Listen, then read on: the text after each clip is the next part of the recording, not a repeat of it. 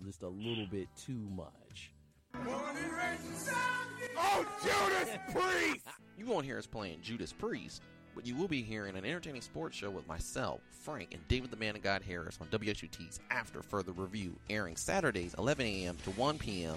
and throughout the week with our replay 6 a.m. to 8 a.m. on Toledo's only alternative and your on-campus radio station, 88.3 WXUT. Oh, Judas Priest!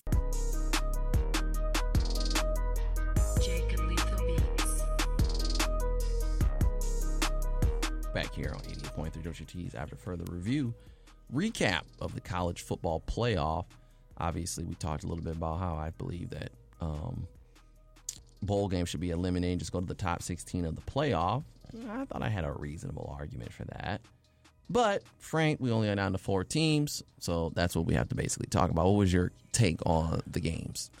Okay, look, I'll just say nobody would have expected LSU to have an astronomical first half. I thought they would beat Oklahoma and take care of them, but I didn't think that they were going to do what they did in the first half, where Joe Burrow puts up 7 touchdown passes in one half, finishes with 8. Hey, as LSU, oh wait, breaking news, LSU just scored again. Mm-hmm. Now, so that really no surprises there. As for Clemson and Ohio State, the only thing here's what I guaranteed. I guaranteed that it would not be a beatdown like when they met previously. Now, when I watch it, I see Ohio State jump out to a 16-0 lead, and I'm thinking, geez, this is much different this time around. But I do remember reading something on Twitter saying they're settling for field goals in the red zone. That's going to come back and bite them in the ass. And lo and behold, it did. Clemson ends up scoring the next 21 points. Ohio State scores. And then Sunshine, Trevor Lawrence, after getting the ball back a couple series later, leads Clemson 96 yards in 4 plays. Touchdown. Ohio State tries to drive an answer. Justin Fields throws an interception. Game over. Now, point being, a lot of people were complaining about officiating and saying how bad it was, and that's why Ohio State lost the game, is that the refs gave the game to Clemson, blah, blah, blah. Let me ask everyone this. Was officiating the reason why Ohio State got in the red zone 4 times in the game and did not score a touchdown? No. I asked a lot of my Buckeye friends the same question. They told me, no, we should have came away with touchdowns. Now, that being said, we'll talk about the controversy. First, targeting call on Shaun Wade. Now, I actually have this from the Toledo Blades website, their whole Ask Anthony Bellino, mind you. And here's what he had to say. Hey, on 3rd and 5 with the ball at the Ohio State 45-yard line, Trevor Lawrence was sacked. However, a targeting foul was called against Shaun Wade and gave Clemson a first down from Ohio State's 30. Clemson scored. It was the proper application of an awful rule. Stop right there. Look, I understand people are saying the targeting rule is bad and they'll say, oh, well, Shaun Wade didn't maliciously try to injure Trevor Lawrence. I accept that assertion. In no way was that play. I've seen much more egregious targeting fouls than that. That should have resulted in a lengthy suspension. And Shaun Wade, I know, when I saw it on the replay, him ducking in with his head down, that's kind of when he screwed up. That was more carelessness on his part, because Lawrence then ducked at the same time and got hit. Again, I understand. Not all 100% Wade's fault, but the way the rule is written, you cannot lead with the crown of your helmet and hit somebody in the head or neck area. Now, had Shaun Wade kept his head up and led with his shoulder, he would have been fine. And people said, well, what if Trevor Lawrence didn't duck his head at the last second to draw the foul? Need I remind all of you Buckeye fans, Joey Bosa got tossed for doing that in the Fiesta Bowl against Notre Dame a few years ago. He hit Deshaun Kaiser, led with his helmet, got it, and speared him in the chest. So pretty much the moment Shaun Wade lowered his head, he was pretty much in trouble from the get-go. Because if Lawrence doesn't duck, he ends up spearing him in the chest, and he probably gets, and 99% likely that he's going to get tossed for that. So complain about the rule all you want. I'm not saying you have to like the rule. I personally don't like it. I don't like the way it's written either, because for one, I think you need to look, see, was there malicious intent? Did the player who was getting hit do any sudden movement that led to excessive head contact? I think you probably could do that. Look at that as well. Hell, down the road. But the rule is written the way it's written. I don't write it. And there are other rules in sports I don't like. You know what? And the ones I officiate, I still have to enforce them. Doesn't matter how much people like them or not. You have to enforce rules as written. Was that why you lost the game? No. Oh. And as for the second play, when Justin Ross catches the ball, is going sideways on the field, takes four steps, Jeff Okudah knocks it loose, Jordan Fuller picks it up, touchdown. Then it gets reviewed, and I don't know where in God's green earth there was indisputable video evidence that was said that the pass was incomplete. Did Justin Ross juggle the football? No. He had it in possession. He took four steps. Then Okudah knocked it loose. By rule, that's a fumble. Mm-hmm. Plain and simple. But then people say, oh, well, he has to turn up field. Or I don't care which way you go. He could have went forward, backward, left, right, jump up and down. He made a move. Running four steps, how is that not a move common to the game? And then we bring in the whole process of the catch BS again. And then it was ruled, so it gets ruled it incomplete, and of course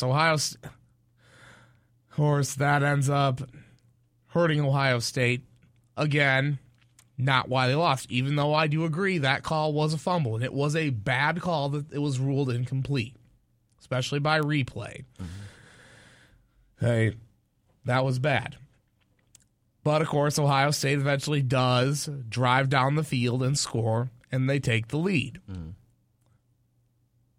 So, as far as the targeting call goes, I think that there has to be levels with targeting, you know, almost like flagrant fouls. Is it meant? I can agree with that, too. If it looks like it's really intent to really hurt someone, yeah, you're getting ejected out of the game.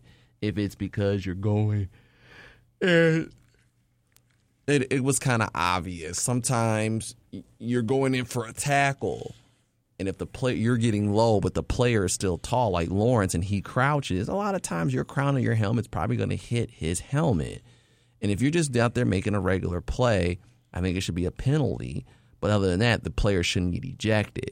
Was it targeting by the rule? Yes, it was. And they were going by the actual rule, and you know that you get ejected, and you have to sit a half of the next game.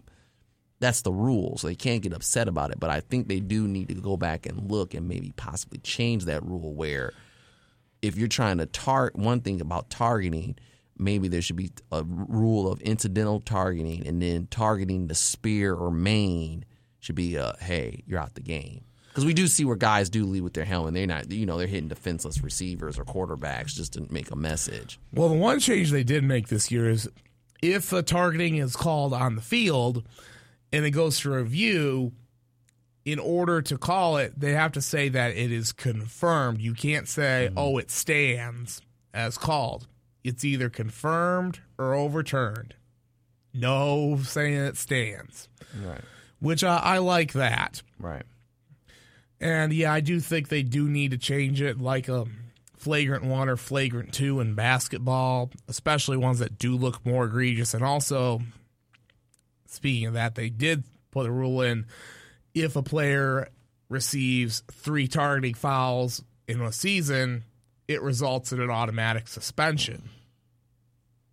Mm-hmm. So that's a good move there. But anyways, let's continue on with what Bellino ended up saying. Everyone says that those 2 calls cost Ohio State the game. So they were down, but also Ohio State's third drive of the second half. Down 21-16, Justin Fields throws a pick. Only the second pick he threw all year. And but does Ohio State fold? No. Their defense stepped up and got a stop. They then got the ball back, marched down the field, takes the lead, and then 2:55 left. You got Clemson pinned at their own 6-yard line, and then Trevor Lawrence goes all sunshine, and he hits Travis Etienne on slip screens and absolutely torches Ohio State's defense. They get the game-winning touchdown, and Ohio State still had a chance to win. Mm-hmm. But Chris Olave ended up breaking off on his route. Justin Fields throws a pick. Game over. None of those had to do with officiating. Dang. Ohio State just didn't execute. Right. In crunch time. And also, here's another one for you, Buckeye fans. There was a stretch in that game where Ohio State did not convert on 7 straight third downs.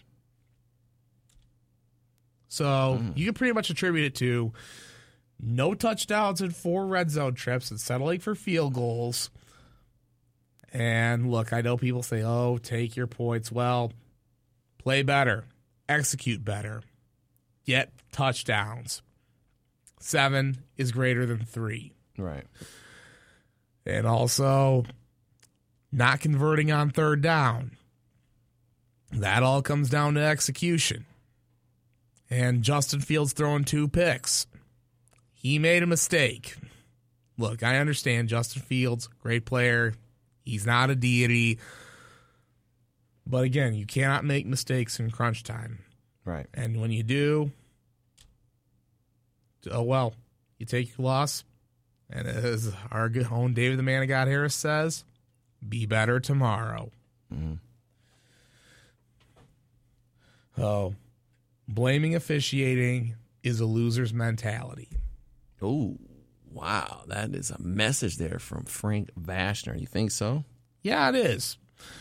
I see way too many fans that will say, oh, well, it's the ref's fault that we lost, that our team lost. Oh, this call, these bad calls, wah, wah, wah. You didn't lose because of bad calls.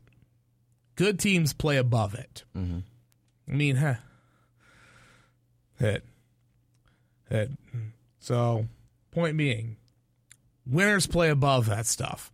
I mean, there's been times I've watched Michigan State play, and there's been calls that didn't go their way. Did I like it? No, and I'm not saying you have to like it when bad call, but there's a call that doesn't go your way. Nobody expects you to like it.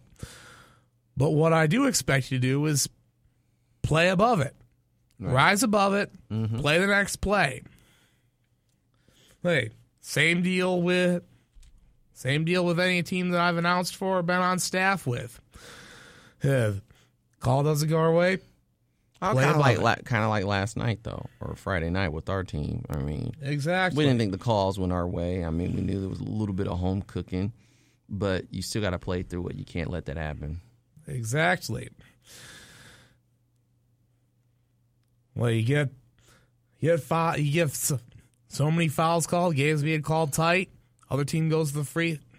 You say, oh, well, it's bad. Well, don't foul. Don't put teams on the free throw line. Mm-hmm. Play better defensively. Execute better offensively, too. Don't turn the ball over. And on defense, do your job there, too. When a shot goes out, contest it. If it goes in, okay, yeah, shake the man or girl's hand, say, nice shot. Right. And make sure you check out on defense as well. Oh, well, so you can get the rebound. It's doing little things. Play better. Be better tomorrow. Yeah, that's true. So we'll end with that. With that segment, last segment we'll do is we got 10 minutes. I'll have to hit on wild card games real quick. I have a... Oh, yeah, what's the wild card? Let me know. We've got our AFC games today. First one is Bills and Texans. Should be interesting. Mm-hmm. There's a lot of people that are leaning Bills in that one, but JJ Watt back for the Texans. He's been out with a pectoral injury. Yeah, and they said he wouldn't return this season, and his recovery has been nothing short of a miracle. I mean, I don't know how effective he'll be, but you know, getting somebody of that caliber back. I think the Texans probably win. Plus, I don't really trust Josh Allen in this type of spot. Tennessee and New England, this is an interesting one. Look, there have been many times where I have written off the New England Patriots, saying they're dead in the water, they're cooked, this is the end of the line. And next thing you know, they win a game 41-10. And Tom Brady looks like vintage Tom Brady. Well, and I'd love to have David on for this because I'd like to see if he agrees with me. All season, the Patriots look like they have been leaking oil. Mm-hmm. They haven't looked as good, and they don't have a first-round bye. Now, everyone knows they've won 6 Super Bowls in the Belichick era.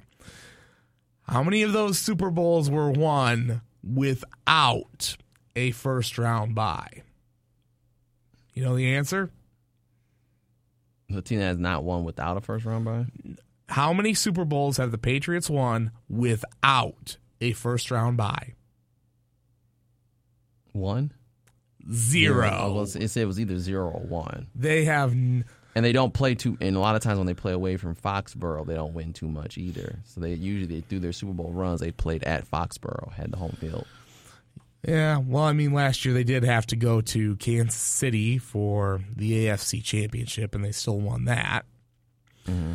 But look, and I know I'm kind of being careful saying this because I don't think New England comes out of the AFC, and as soon as I say that, they'll rip off 3 straight wins and get to the Super Bowl, mm-hmm. and the joke will be on me, and I'll look like an idiot. But to tell you the truth, I think that Tennessee's got a legit chance to beat them. Mm-hmm. They have the running game. Ryan Tannehill, I know I've said how many times on this show about his knees being made of Legos. Ryan Tannehill's probably your comeback player of the year in the NFL. Yeah, so those games, Buffalo, Houston at 4:30, Tennessee at New England 8:15. So Tennessee's going to be my upset special, and that's probably going to come back and bite me. I don't care. Quick, real quick on the Sunday, we got to get to the last segment. Frank. New Orleans and Minnesota. I got to go New Orleans because Kirk Cousins always turns into a pumpkin in big games. And Philadelphia and Seattle, yawn. I got to go Seattle because the Eagles are pretty much putting corpses out as wide receivers. Right. What about Seattle, Philadelphia? That's what I said. I said Seattle. You trust in Beast Mode? I don't think it's Beast Mode that's going to be making the difference for them. It's just that the Eagles are just too beat up. Mm-hmm. I think Seattle. I don't know. I mean, Carson Wentz, he might be trying to prove something. Carson Wentz has nobody to throw the ball to. But he got into the playoffs. Exactly, because the NFC East was toilet water. So what? Toilet water, not whenever. He still carried that team. No, let me say this. It was a loaded Porta-John. He still carried that team through that stanky Porta-John. And playing a bunch of crap teams. Mm-hmm. I think it's going to be Seattle that wins that. Phillies just doesn't have any healthy bodies enough. Mm-hmm. Even though that game's probably going to be kind of an ugly, low-scoring game.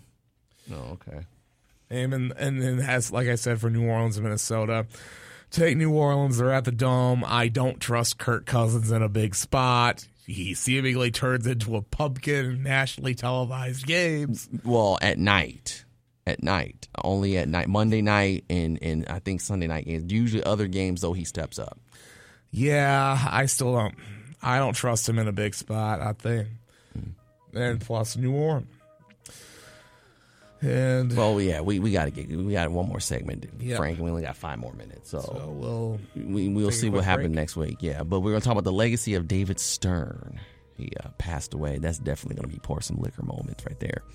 This is an 88.3 WXUT After Further Review. We had a great show so far. Last segment with the David Stern, where we talked college football playoff, the refereeing. No, the refereeing didn't cost Ohio State the game. There's just some other things that happened in the game, but obviously some of the refereeing was suspect. But Ohio State lost fair and square. I mean, the referee didn't throw the interceptions either, or didn't only score 3 field goals and 3 red zone possessions. And we talked a little bit of NFL playoff football. Make sure you check us out on SoundCloud and on iTunes. Coming up next, quick segment on David Stern's legacy.